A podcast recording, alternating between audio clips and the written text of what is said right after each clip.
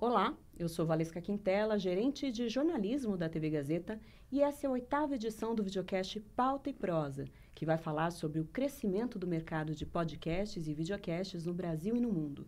Somos hoje o terceiro país que mais consome esse tipo de produto. Só ficamos atrás da Suécia e da Irlanda. Segundo pesquisa Ibope e Estatista, em 2022, 40% dos brasileiros disseram ter ouvido pelo menos um podcast, ou seja, 30 milhões de pessoas. Um mercado com potencial gigantesco e em expansão, uma vez que a internet nos trouxe novas formas de consumir informação e de entreter. A expectativa é a de que até 2024, mais de 23% da população mundial se torne um consumidor. Mas, ao mesmo tempo, que os podcasts e videocasts se popularizaram, ainda é um enorme desafio para os profissionais que se dedicam exclusivamente a eles. Para falar mais sobre o assunto, eu convidei para o nosso programa o Tomás Chiaverini, que é escritor, jornalista e apresentador do podcast mantido orgulhosamente pela audiência, como ele mesmo diz, Rádio Escafandro. E o também escritor, professor de comunicação da Faculdade Casper Libero, Luiz Mauro de Sá Martino, mestre e doutor em Ciências Sociais pela PUC de São Paulo. É um enorme prazer recebê-los aqui para essa conversa, para este podcast e videocast que vai tratar justamente desse, desse assunto tão atual. É, professor, eu queria começar perguntando, a gente fala hoje, temos aí esse dado né, de tanta gente, uma audiência dinâmica, crescente aí nesse mercado, e eu faço uma associação com o estilo de vida do brasileiro né? É, a pressa, a gente está sempre fazendo mais de uma coisa ao mesmo tempo. E, e, é um produto de fácil consumo para quem está correndo. O senhor concorda? Bom, primeiro de tudo, oi Valesca, oi Tomás, prazer estar aqui com vocês. Uh, sim, a resposta curta é sim. Podcasts, videocasts são modelos de comunicação perfeitamente adaptados a um tempo corrido eles são muito próprios para quem está no ônibus, está no metrô, ou está, enfim, no seu carro e ouvindo alguma coisa, está em trânsito. Numa sociedade onde a gente está basicamente sem tempo para nada, é muito difícil você parar para fazer alguma coisa. E o podcast, tanto quanto o videocast, apesar de todas as diferenças, ele permite que você faça alguma outra coisa enquanto está consumindo aquele conteúdo.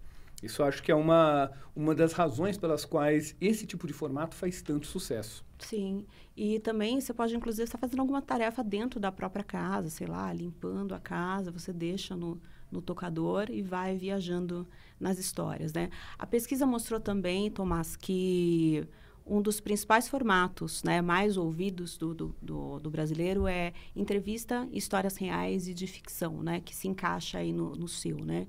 E eu imagino que foi um grande desafio para você, em mérito, ter conseguido se manter com, com a audiência. Né? Hoje você tem o, o seu salário vem dos ouvintes, né? isso é muito importante. É, e, e como você acha que, que se deu essa, essa conquista, assim? Por que você cativou esse público hoje? Graças à louça suja, né? é bem, totalmente. Sempre vai ter louça suja. Essa é a vantagem, a grande vantagem do podcast. Perfeito. É que sempre vai ter louça, louça suja. É, hoje em dia o podcast se mantém, né? A Rádio Escafandro se mantém principalmente, quase que exclusivamente, pelo apoio dos ouvintes, né? O que é muito legal porque é um produto que é de graça, né? Então é muito legal você ver que os ouvintes escolhem mesmo contribuir, né? É, mas foi um longo caminho, assim. Foram dois... Acho que no primeiro ano não teve financiamento coletivo. O financiamento coletivo começou no, no segundo... No final do primeiro ano, na verdade. Mas é, é, é lento, é uma construção que demanda tempo e é devagarzinho. E, e eu acho que tem muito a ver com, a, com, essa, com esse sentimento das pessoas sentirem perceberem que aquilo é um trabalho que demanda é, dedicação exclusiva, que custa caro, que tem um, um engajamento ali e, e, perceberem que sem, sem apoio não, dá, não é, não, é, possível continuar com o projeto no ar, né? Sim, eu vi uma entrevista sua que fala, que chama atenção para um ponto importante, né? Que é uma pesquisa, eu acho, que diz que da onde o jovem tem noção de que vem a notícia, né? Ah, a informação vem do Google. É. no... Mas quem coloca a informação é. no Google, né? E o jornalismo custa caro. Ah, tá, no caso de uma guerra, que foi o exemplo que você citou. Você precisa mandar um correspondente, um correspondente de guerra. né? Fazer esse investimento. Muitas vezes o Google só replica o que alguém, algum mortal, alguém jornalista foi lá e cobrir, né? E como que vocês veem então essa essa migração, digamos assim, porque outra coisa que me chama a atenção é, é a internet ela permitiu que você tivesse mais conteúdos é, você buscasse pelo conteúdo, diferente do veículo de massa, né? A, a televisão, por exemplo. A televisão, no domingo, estava passando X programa, tal, você não tinha muita escolha. E agora não, agora com a internet você tem um, um leque, né? É, você acha que esse é o grande trunfo dos, dos podcasts? Eu acho que sim, né? Eu acho que o, o, grande lance do podcast é o consumo por streaming, né? Tanto que até tem uma curiosidade, né? Que o nome podcast é porque esse, esse produto foi feito para o iPod, né? esse pod do iPod é personal on demand, então é pessoal e sob demanda. Né? Então é o contrário, meio que o contrário do broadcast. É feito para uma pessoa ouvir é, quando ela quiser, no momento que ela quiser, ela pode parar no meio. Então tem conteúdos gigantescos, né? Tipo, tem o Xadrez Verbal, por exemplo, que faz episódios de 4, 5 horas, né? Os meus próprios episódios são grandes, se você for, for pensar no, no formato hora, de rádio, né, televisão. Média, uma hora é um, é um, é um tempo infinito, né? Uhum. Então tem essa coisa de você poder consumir aos poucos, na hora que você quiser, criar o seu hábito de, de escutar, né? Então acho que isso é, é um dos, dos, motores, assim, que faz o podcast se multiplicar, uhum. assim. Professor, você não acha que isso é um, é um respiro, é um ponto positivo? Porque a internet, ela tem também essa, essa tendência a criar o consumo imediatista, né? Por exemplo, a barra de rolagem ali, ela faz o contrário do que se faz no foco, né? Que para focar você precisa centrar num ponto. A barra de rolagem é você ver tudo e não foca em nada, né? Qual é a vantagem de ter um produto que você consegue ali prender a atenção do telespectador em ouvinte, sei lá, por mais de uma hora? Eu diria que a palavra-chave é cativar. No, quando eu estou rolando minha barra lá no aplicativo, que tem fotos no outro, que tem mais fotos, no outro que tem mais foto ainda. Que tem dancinha. Que tem dança e tudo mais. Nem todos os conteúdos vão me cativar, porque eles não são sequer feitos para isso. É, eles são justamente para um consumo mais rápido, o quanto mais rápido melhor, e você já passa para o outro para consum consumir mais rápido. O engajamento é muito mais com a plataforma do que com o conteúdo. No caso do videocast e do podcast, eu vejo algo um pouco diferente. Eu vejo um engajamento muito maior com o conteúdo específico. Então, é aquilo que vai me engajar, vai me fazer ficar uma hora ouvindo. E aí, uma coisa interessante, eu migro de uma atividade para outra, mas continuo ouvindo o podcast. Então, eu lavo a louça, se Deus exemplo de lavar a louça. Eu estava pensando no, no, polo anterior, sujar. Eu gosto muito de ouvir podcast cozinhando. Sim, também. Né? Também é, funciona. E às vezes dá ruim. Né? Você fala, eu já pus isso que precisa. Ah, vai, põe de novo aí, vai lá. Tá bom, né? Quer dizer, é, podcast tá bom. Sinal de que a audição está cativando. Está cativando você fez seu trabalho direito. Exatamente, engaja mais do que na receita. Você fala, né? já pus fermento? Não, estou ouvindo podcast. Ah, é, Deus ajuda.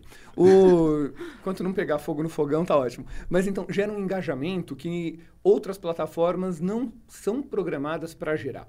Isso acaba levando a uma fidelidade de público Sim. que é, assim, eu só via isso quando não tinha opção. Lá no tempo da TV aberta, a única que, bom, por falta de opção, eu vou me engajar com esse programa. Inclusive, o nome nem seria engajar, eu vou dar uma audiência para esse programa. O podcast não. Justamente porque ele tem essa perspectiva que o Tomás muito bem falou do on demand, eu vou atrás. Então é uma relação muito diferente. Eu vou, entre um milhão de podcasts, eu vou ouvir aquele, eu vou ouvir a Rádio Escafandro depois você me passa o pix do Merchan, por favor. Eu vou ouvir a Rádio Escafandro porque eu acho legal, eu quero consumir aquele conteúdo, ninguém é, vai me obrigar a isso, ninguém está assim, me dando uma única opção, eu vou atrás, eu me engajo e eu tenho uma satisfação muito grande com aquele conteúdo. Então, nesse ponto, é, resumindo, eu diria que o formato podcast ele tem um potencial jornalístico fantástico, porque ele engaja com expectativas de alguém que quer exatamente aquilo e vai se sentir feliz recebendo aquele tipo de mensagem. Exato. Eu acho, eu acho legal falar um, um ponto que eu acho que é, isso que o professor falou é algo que é, impacta no formato do podcast, né? Então você vê que o, o jeito como a gente constrói uma história, o jeito como a gente locuta, o jeito como a gente se refere ao ouvinte, então é sempre na segunda pessoa, então eu sempre vou falar com você que está me ouvindo, não com vocês né? A voz é sempre mais quer dizer, não sempre, né? Mas eu acho que tem essa tendência de ser uma voz mais contida, mais intimista, uma trilha sonora também mais intimista, que tem a ver com essa pessoa que você está falando no ouvido dela, né? A gente pensa, eu sempre, quando estou produzindo, penso sempre que as pessoas estão ouvindo de fone de ouvido, né? Então, essa coisa de um para um, que que, que tem a ver com essa coisa de você ir procurar o conteúdo que, que te agrada, que forma o, o, o conteúdo final e que também ajuda a criar essa comunidade em volta do podcast e que também, no final, ajuda no, em, a modelos como financiamento, financiamento coletivo, por exemplo. Uhum. Que a pessoa se sente parte daquilo, né? Cria-se uma comunidade mesmo. A pessoa acaba se sentindo parte da história também, né? Isso, é. E o bom de você ter... Porque tem... É, é bom que fique é, bem claro também para o nosso para quem nos vê através do YouTube ou nos ouve pelos tocadores, é que há vários formatos de podcast, né? O livre, que é o que a gente está fazendo agora, que é uma roda de conversa, que traz reflexão também, mas há também o formato que é o que a gente encontra mais no escafandro, que ele tem, ele é mais trabalhado do ponto de vista técnico, que era o que a gente estava falando aqui nos bastidores, que é essa trilha, Sim. essa voz, é, que você pode falar mais no ouvido do, do, do, do ouvinte, que você pode brincar como se a história fosse um quebra-cabeça, não precisa ser linear. Você faz muito isso, Sim. né? Que é uma narrativa um pouco do jornalismo literário, não é isso? É, eu, eu não sei, professor. Eu não gosto muito desse termo jornalismo literário, porque é, eu acho que o, o João Moreira Salles, né, que, que fez a Piauí, né, a revista Piauí, que é o grande veículo do jornalismo literário brasileiro, né, ele fala que tem bom jornalismo ou mau jornalismo, né, que tem histórias bem contadas ou histórias mal contadas, né. Acho que o jornalismo sempre que tem um texto bom, ele é, de certa forma, literário. Ele tem uma preocupação em contar aquela história de um jeito cativante. Sim, né? não precisa ser sempre o que, quando, onde e é, porquê, né? exato. né? Mesmo no jornal você consegue fazer isso, né? Mesmo sim. no jornal diário, assim. Mas é um formato mais desamarrado, mas sim, mas, né? Sim, é um formato, é um formato que a gente chama... É, tem a oposição do mesa-cast, né? Que é todo mundo sentado em volta de uma mesa, para o podcast narrativo, né? Que você junta todas as pecinhas num grande quebra-cabeça, numa forma mais documental, assim. Uhum. Mas eu acho que mesmo nas entrevistas que são mesa-cast, mesmo assim, também tem uma coisa mais intimista, mais contida. Você pega, por exemplo, Mamilos, né? Que elas começam falando, entra, sempre, toma um café, senta-se em casa, entendeu? Uma coisa muito... Essa coisa de, de criar uma, uma relação Trazer para a conversa, ouvinte, né? assim, Trazer para a dinâmica do é. assunto, tá.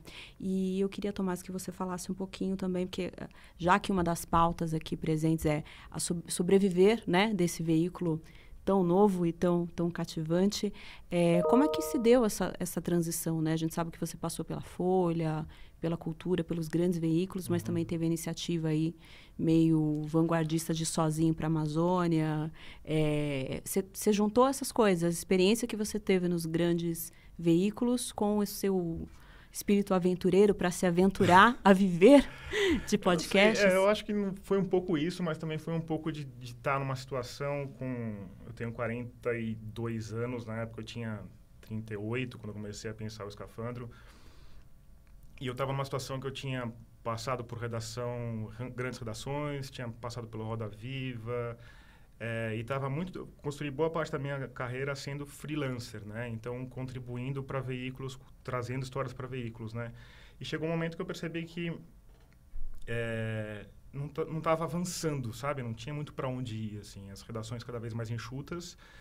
É, quando você é freela, você é completamente precarizado, né? Eu me peguei escrevendo uma reportagem sobre é, direito trabalhista, né? Metendo o pau na reforma trabalhista, porque não vai ter FGTS, porque não vai ter fundo de garantia, fundo de garantia, não vai ter aposentadoria, enfim.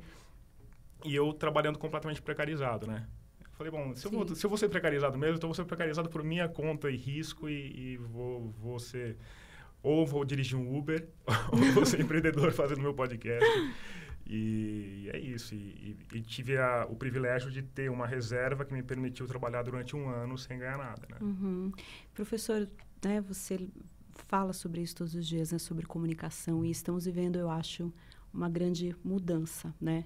na comunicação. Qual que é o desafio hoje, se é possível resumir, para o comunicador que se forma agora? Porque é, é outro ambiente. A gente não tem mais aquele jornalista que que pretende ali se aposentar atrás do computador ou só nas ruas. Hoje em dia a gente tem aí profissionais que que se vem fazendo tudo, né? Desde a da pauta até a, a história, até a edição, a reprodução e que também, uma coisa que o Escafandro faz muito, que se vendem, né? Que vendem o peixe, não, não noticia o peixe, vende o peixe também. Qual que é o desafio para quem, quem começa agora? Olha, Valesca, acho que o Tomás já deu algumas pistas preciosas. Eu diria, em primeiro lugar, versatilidade Hoje a gente pensa em termos de planos de comunicação, em termos de integração entre mídias, entre formatos. A gente não produz mais para um formato só. É muito raro alguém falar, eu vou produzir só um texto e não faço nada além do texto, porque esse texto ele vai ter que ser divulgado numa plataforma digital, ele vai virar algum tipo de chamada em outras, em outros espaços. Então você tem que planejar o produto de comunicação como um todo. Claro que você vai ter especializações, vai ter momentos de especialização, mas pensar em termos de uma versatilidade onde você precisa saber todo, toda a cadeia alimentar, como que vai desde a formulação de pauta até avaliar resultado de público. Isso 30 anos atrás, né, 40 anos atrás tinha equipe especializada que fazia. Hoje você tem que saber qual é a métrica do que eu estou fazendo. Eu consegui uhum. clique, eu não consegui clique, eu consegui métrica, consegui retorno, consegui engajamento. Quanto de engajamento? Quanto tempo a pessoa ficou me ouvindo? Qual é a parte do meu podcast que foi mais ouvida? Onde que teve mais engajamento? Então esse, essa preocupação ela acontece. Uma outra que não era da alçada de comunicadoras e comunicadores passou a ser também essa questão de você gerenciar um produto de comunicação. Então, essa passagem que o, o Tomás fez, ela está se anunciando desde os anos 90. E olha Sim. que nenhum de nós três era nascido nos anos 90. É. Vocês riram, não era para rir agora. Agora era, eu tava lança, jogando a bola em cima. Eu não sou boa de conta, mas é, é verdade. É, é uma é fake news, professor. Não. É que a nossa sociedade tem um horror a passagem do tempo, né? Tem, Impressionante. sim, também. Mas, enfim, lá nos anos 90 já estava se anunciando isso. Falando, ó, oh, o jornalismo vai mudar esse modelo eh, de negócio. Ele está se desenhando de outra maneira. E a internet acelerou demais esse processo. É, professor, você acha que está acontecendo agora o que aconteceu é, de uma forma semelhante com as revistas e com os jornais, está acontecendo com a televisão. A televisão também está se vendo obrigada a, a, mudar de plataforma, se vender em plataformas diferentes, não exclusivamente a um veículo de massa, ao canal fechado. Resposta curta, de novo, sim. Resposta um pouco mais longa. Vamos pensar o seguinte: o nosso público ainda para para ver televisão? Ou para para ouvir rádio. Tem isso ou... também. Exato. A gente precisa pensar o seguinte: o nosso público consumidor ele está num ambiente onde ele está cercado por mídias. Ele está com o celular, ele está com a tela da TV, ele está ouvindo alguma coisa, ele está conectado num ambiente onde tem um monte de informação. E, portanto, quando a gente produz informação, a gente tem que pensar nesse ambiente. Eu tenho o privilégio de dar aula de conviver com uma garotada sensacional entre 17 e 20, 20, 20 e poucos anos. E é muito interessante ver como, ano após ano, eles já estão mergulhadas, mergulhados nesse ambiente e planejam comunicação para esse ambiente. Então, quando eles pensam num produto editorial, eles pensam já em termos de mais de uma mídia. O centro vai ser, sei lá, um livro, reportagem, mas a gente vai ter uma conta numa rede social mostrando o bastidor desse livro para gerar engajamento com o livro. O livro vai ser impresso, Sim. mas eles estão pensando, eles, por quê? Porque é um ambiente onde eles já estão mergulhados. Eu vou fazer um, um, um, site, vou fazer um, proje um, um, projeto ainda na faculdade, então eu já penso em termos de divulgação, marketing, produ é, produção de conteúdo para alguma comercialização no futuro, penso em divulgação. Então, se a gente pensar nesse público, é um público que não sabe mais o que é parar exclusivamente para assistir televisão desconectado de tudo. Então, se o público é diferente, nós, da mídia, temos que correr atrás dessa diferença antes que essa diferença aumente muito e a gente já não consiga falar com esse público. Por isso que eu acho que o videocast, podcast, em toda a sua variedade de formatos, eles encontraram uma maneira de conversar justamente com um público que está procurava esse formato novo e acabou encontrando, se dando muito bem. Mais fragmentado, mais disperso. Exatamente. Focado tal... em muitas coisas ao mesmo tempo. Exato, tal qual é a nossa recepção hoje em dia. E a gente não pode dizer que é uma mudança ruim, apesar de assustadora, por exemplo. É assustadora para quem não se transforma? É isso? Olha, é, em geral, Porque isso gera crise, né? Num primeiro momento, é uma crise, impacta no mercado de trabalho, perder empregos. Então, aí eu não sei se eu colocaria tudo na conta da mudança de mídia. Existem outras questões econômicas, questões até econômicas mais amplas, globais. Tá? Então, fazendo esse... né? É, exatamente. Não é uma... onde que vem o dinheiro do Sim, jornalismo, né? porque exato, Exatamente. Porque isso também impactou na receita das TVs, né? Como você não tem mais atenção direcionada só aos grandes veículos de imprensa como era no passado, agora essa atenção está multifacetada, a receita também. Sim. Sim. E é, esse talvez seja um ponto que acho que, Tomás, você resolveu muito bem na prática, que é Sim. pensar o financiamento direto do público. Sim, mas eu acho que, por outro lado, é, esse financiamento direto, eu não sei, eu acho que ele tem um, uma escala e que é também limitante.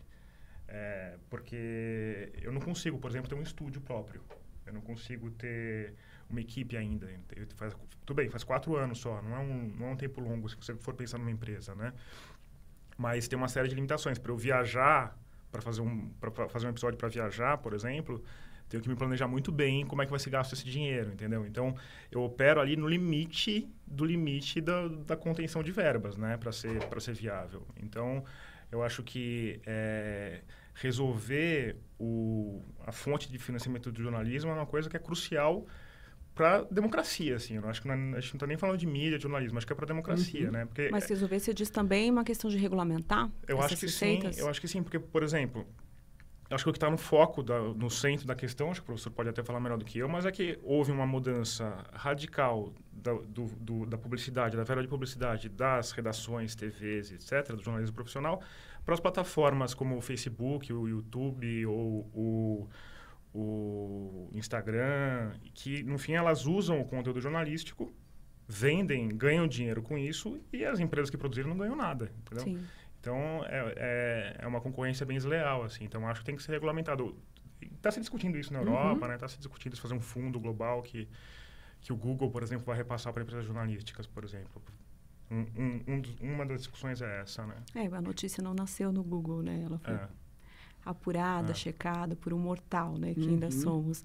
É, mudando um pouquinho de assunto, Tomás, falando também da, da mudança de público, eu acho que o jornalismo também é, passa por uma mudança. Eu acho muito legal, por exemplo, é, como você se colocou no- nos, nos dois livros que você fez, acho que o Cama de Cimento, se não me engano, e outro Festa a, a Festa Infinita, né? Que eu queria também depois a opinião do professor, que é o que eu procuro trazer um pouquinho na série que estamos produzindo agora, Diário das Ruas, a segunda temporada, aliás, a primeira já está no ar no YouTube, mas que é o limite entre ser o espectador na- da notícia, o transmissor da notícia e participar da notícia, né? Por exemplo, no Cama de Cimento você teve uma experiência ali como como morador em situação de rua e a gente sabe que isso muda o olhar na hora de transmitir e que pode inclusive ser usado como usado no bom sentido como um instrumento para prender ali o telespectador para que ele sinta também essa sensação, né? Queria que você falasse um pouquinho. É, eu, eu acho que eu acho que é um, é um recurso que tem que ser usado com cuidado, porque pode ficar muito autocentrado e né, uma coisa meio é, narcisista. Mas eu acho que ele é muito interessante no sentido tanto porque você participa, quando você participa você consegue observar melhor, né? Quando você mergulha num né, os, os acadêmicos chamam isso de etnografia, né? Quando você mergulha num assunto, você sai a campo, você participa daquela experiência para poder narrar depois. Mas eu acho que tem uma outra coisa que é interessante na narrativa jornalística, que é que muitas vezes, ou quase sempre, o ouvinte ou o leitor, ele está mais próximo de quem está narrando do que, do que do objeto tá- a ser narrado. Então, por exemplo, eu escrevi um livro sobre raves. Eu não quero que o meu leitor seja o público das raves, eu quero que o meu leitor seja alguém que não conhece aquele, aquele público, né? Ou sobre população de rua. O meu leitor dificilmente vai ser alguém que mora na rua, né? Mas e aí quando ele se quando ele quando ele vê o repórter quando você coloca o bastidor da reportagem, o repórter se colocando na experiência, ele se sente na pele do repórter, ele se, se- ele se aproxima de você vivendo aquela experiência, né? E isso, isso faz com que ele se identifique com, aquele, com aquela história, com que ele sinta, se sinta na sua pele e, no fim, torna a narrativa mais envolvente, né? Que, Mais rica, que né? tudo que a gente te- tenta fazer Mais é- experimental. é- é- é deixar o ouvinte ou o leitor preso até a última página, até o último min- minuto, né? O desafio, ainda mais hoje que tem essa, essa, esse mar de informação, de estímulos o tempo inteiro, coisas apitando à sua volta, telas brilhando, né? O desafio é você manter o cara prestando atenção durante uma hora ou ele lendo durante 300 páginas, né? Esse que é o desafio Uhum. hoje. Eu acho que esse recurso de você criar essa identificação com o seu consumidor, né? Com o ouvinte ou com o leitor, Eu acho que é um recurso interessante, assim. Sim. Você não acha, professor, que isso também era uma coisa pensada, assim, na, na, na, minha época, por exemplo, não vou entregar a minha idade aqui, mas que eu me formei, a gente vendia muito a imparcialidade, né, jornalística, você, o distanciamento. E hoje, até com essa também um pouco da chegada das redes sociais, a exposição dos, dos bastidores que a gente sabe que aproxima, isso está mudando, né? Como que o senhor vê essa perspectiva, então, do jornalista mergulhar na história a ponto, por exemplo, de dormir numa calçada para transmitir ali qual que é a sensação de dormir numa calçada, né? Porque a gente vê, mas não faz ideia, não sentiu. Acho que essa aproximação é sempre positiva.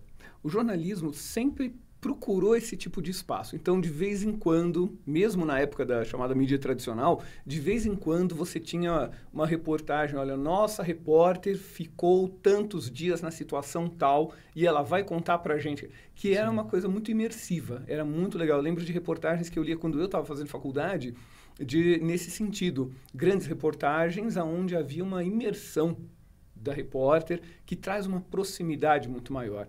E aí, eu acho que a, a questão de parcialidade ou imparcialidade entra num ponto de saber, olha, esse repórter está lá, essa repórter vai traduzir para nós algo que eu, ouvinte, eu que estou só acompanhando, jamais conseguiria imaginar.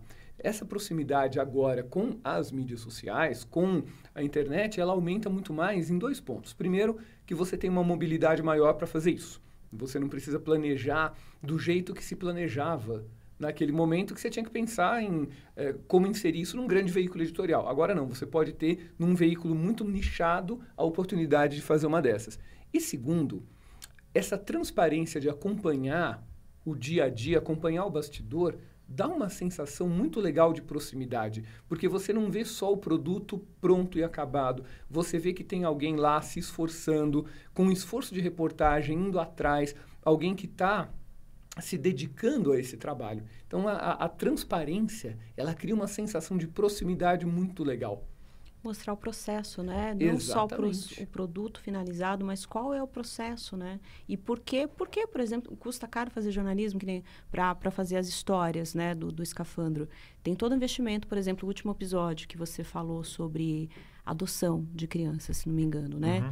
É, tem toda uma pesquisa para saber é, quais a, as adoções, por exemplo, que não deram certo. Você tem, às vezes, que ir atrás da lei de acesso à informação, vasculhar ali, perder um, um dia muita coisa que não entra, pesquisa. né? Que Exato. não, não, não tem conhecimento, hum. mas tem muita apuração que não entra, né? Sim. Mas eu acho que é, os americanos faziam muito isso, né? Acho que tem uma, uma escola de jornalismo americana que tem, eles até chamam de jornalismo gonzo, uhum. né? Do uhum. Hunter Thompson e tal. Que tinha ali até o limite tal de se juntar uma gangue de motoqueiros, né? Então, é, eu acho que o podcast narrativo ele é muito, ele bebe muito nos Estados Unidos, assim, no, na, na, imprensa americana, porque na imprensa americana os, os, já se fazia isso no rádio, né? Eles tinham grandes reportagens, então, sei lá, o Radio Lab, por exemplo, surgiu no rádio, o This American Life também surgiu no rádio, né? Eram programas de rádios longos, né? Se eu não me engano, o This American Life, que para quem não sabe, acho que é o pai de todos os podcasts, assim, é um podcast que eles juntam, são sempre três histórias sobre um tema. Muito o, o Rádio Novelo apresenta que foi lançado recentemente aqui no Brasil, é, é abertamente inspirado no This American Life, né? É, e eles, se eu não me engano, ainda hoje, se não, se não é ainda hoje, mas foi até pouco tempo atrás, eles gravavam as cabeças, né? A parte do, do narrador que junta as histórias, eles gravavam ao vídeo no, na rádio ainda, para uma, uma rede de rádios públicas americanas, né?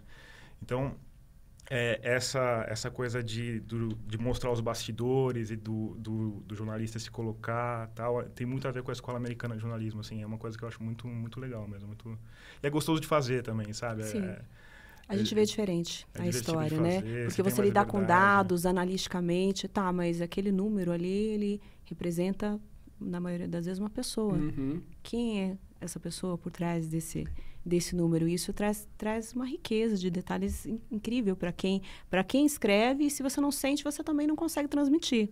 Pelo menos é o que eu modestamente sinto quando, quando eu gravo também, né?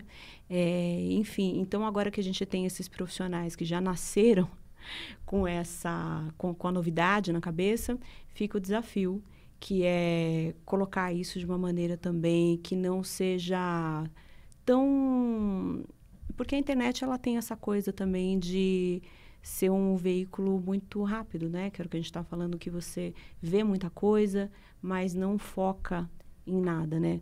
Na sala de aula você sente isso também, que as pessoas estão pouco dispostas a, a ler um texto mais longo, a se debruçar sobre uma história também mais longa. Acho que até um filme, né? Até um filme hoje que tem mais de uma hora e meia, as pessoas têm uma certa preguiça de parar para assistir. Ah, não sei. Talvez eu não sinto essa diferença. Que bom. Porque a, a dinâmica é outra.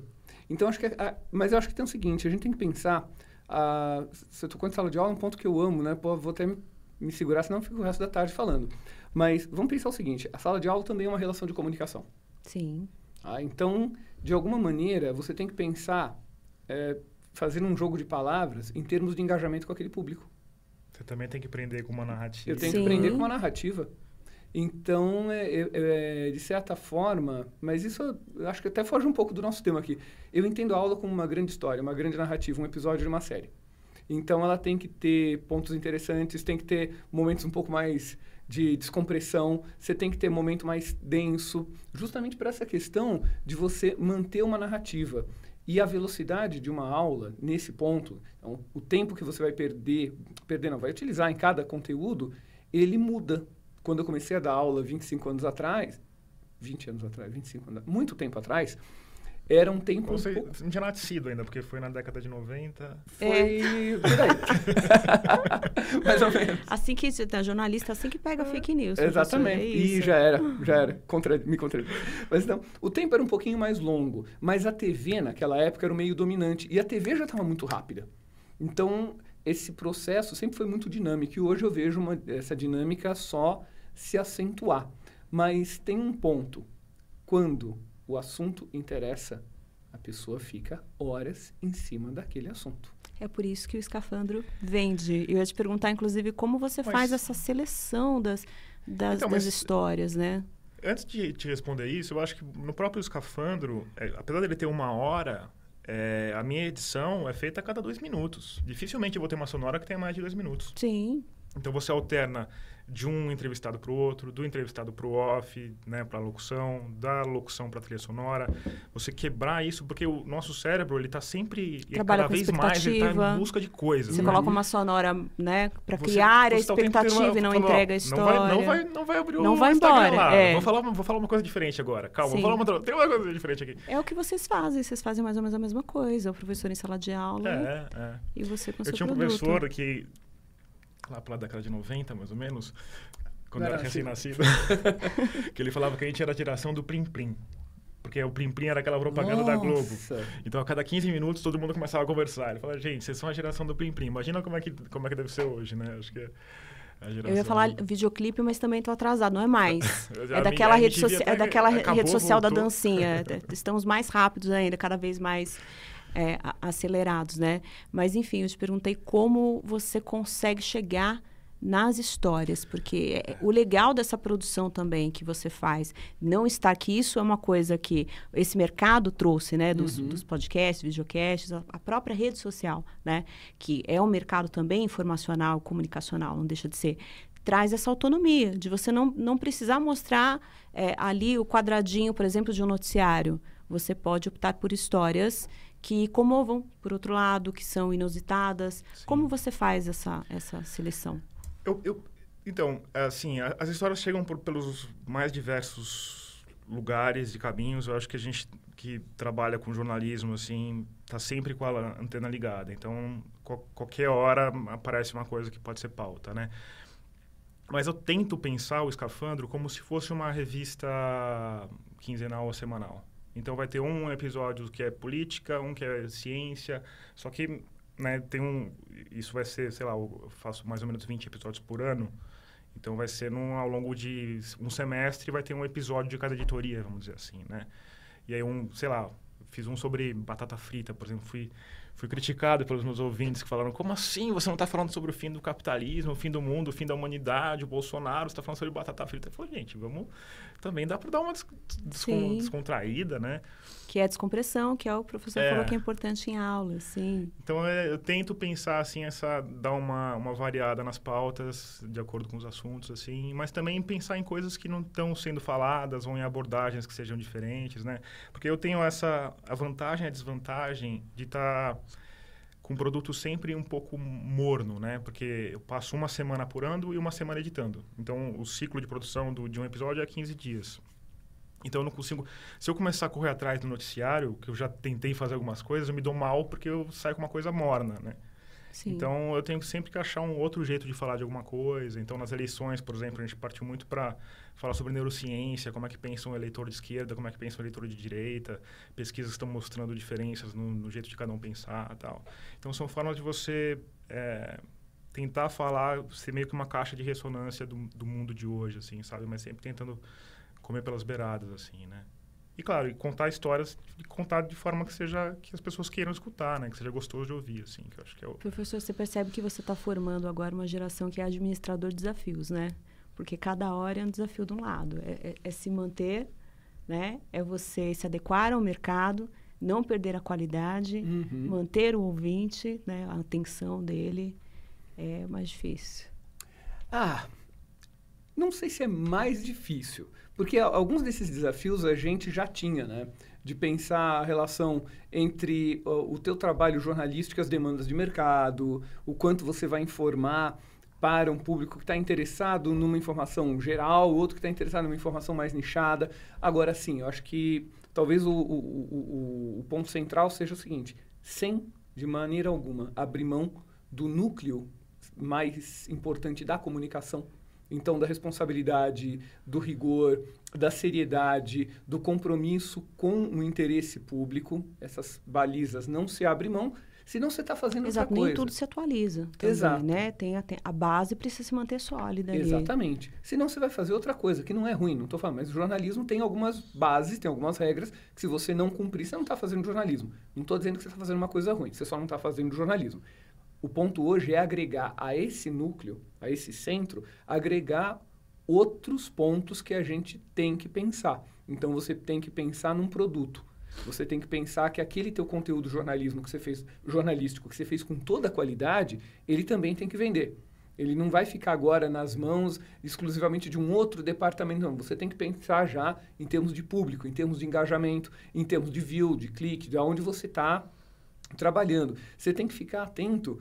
A, o Tomás falou da pauta morna, não deu muito certo. É ficar o tempo todo vendo essa recepção. Eu falei de tal tema. Foi bem? Não foi legal? Mudo. Mudo a abordagem ou mudo o tema de uma vez? Mudo a minha linguagem? O que, que eu trago? Vou atrás de coisas que estão quentes e tento fazer eu, empresa, concorrer com uma grande empresa? Ou não? Vou tentar Sim. comer pelas beiradas, porque aí eu não tenho uma concorrência, então aqui eu vou encontrar um nicho. Isso tudo é uma preocupação que eu vejo o pessoal já em primeiro, segundo ano ter. Por quê? Porque eles já vivem esse conteúdo. Perfeito. Professor. Eu acho que tem uma, uma coisa importante que o Luiz falou, que é essa questão da, do rigor jornalístico, do fazer jornalístico, né? Porque com os blogs já acontecia isso, né? Com o YouTube também acontece isso, que são pessoas que estão fazendo conteúdo, mas que esse conteúdo não é jornalístico né? A gente até criou, vou fazer um merchan aqui da Rádio Guarda-Chuva, que é um a gente se junt, a gente percebeu que isso estava acontecendo muito no, no mercado em geral de jornalistas de podcasts que não eram que não faziam jornalismo, mas que estavam se vendendo como podcasts jornalísticos. E a gente criou essa associação de podcasts feitos por jornalistas, que tem a ideia justamente de ter um selo que vai falar, ó, esse conteúdo aqui é jornalismo, isso daqui que a gente faz, a gente se preocupa com os preceitos do jornalismo que são diferentes dos preceitos da, do entretenimento, entretenimento da, da, da, publicidade, enfim. E qual que é o principal diferencial? Se a gente é muito difícil a questão, não dá para simplificar. Mas se, se quem nos ouve, quem nos vê, puder ter um, um, um norte, o que que, qual é a principal diferenciação do jornalismo para outro tipo de produto? O que que ele deve Uia. se preocupar? Eu voltaria para o básico: apuração, checagem, rigor busca de todos os lados de uma informação, de todas as versões de um fato, procura radical pelo fato, ainda que você saiba que não vai chegar a uma verdade no sentido filosófico, mas você vai chegar à verdade jornalística, à verdade factual. Pelo fato, né? Que é diferente da, da imparcialidade. Exatamente. Você buscar o fato é diferente de você buscar uma imparcialidade. Sim. Que... Exatamente. Ter uma linha editorial definida, ter uma fidelidade com o teu público, de falar, olha, meu compromisso é Clareza na linha editorial também, Exato. né? E na linguagem, saber traduzir.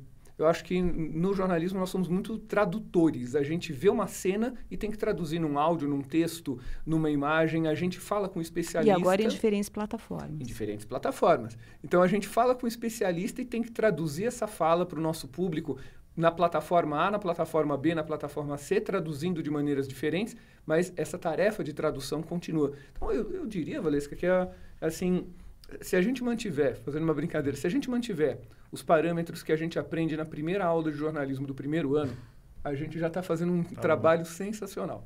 Perfeito. Bom, pessoal, é uma conversa aqui que é pequena para só um podcast, videocast, mas vamos ficar por aqui. Eu conversei então com o Tomás Chiaverini, do, da Rádio Escafandro. Queria que você deixasse, então, um convite para quem nos vê, nos ouve, como pode contribuir e acessar o seu trabalho. É, o melhor jeito de contribuir para começar escutando, espalhando para os amigos. São histórias incríveis. É, Rádio Escafandro está em todas as plataformas. Estamos agora, estou começando a colocar o acervo no YouTube também, no Instagram, no Twitter, enfim, em todo canto. É só procurar por Rádio Escafandro que a gente vai estar tá lá. Ai, obrigada. E o professor também, que eu sou suspeito para falar, que eu sou ex-aluna, Luiz Mauro Samartino, que é mestre e doutor em Ciências Sociais e professor aqui da Casper da graduação e da pós-graduação. Quer deixar algum recado, professor, alguma coisa? Não, só queria agradecer muito o convite, agradecer a oportunidade de conversar aqui com o Tomás e dizer que tem, assim, acho que como todo professor, não tem alegria maior do que você ver alunos e ex-alunos aí. O pessoal não está vendo, mas lá na produção tem ex-alunos, é um barato, muito legal. Às vezes você se sente o Yoda, você fala, meu, eu treino Jedi há 900 anos. Mas enfim, mas é, mas é muito legal, muito gratificante ver isso. Só queria agradecer mesmo. Eu também queria agradecer a nossa audiência. O Pauta e Prosa foi feito com a produção de Natália Galego, a pauta de Caio Dias, equipe técnica Gisele Sartini e a Marina Orfale, apresentação e gerência de jornalismo, eu, Valesca Quintela. Obrigada. Obrigado, gente. Obrigado. Foi um prazer. Valeu. Valeu.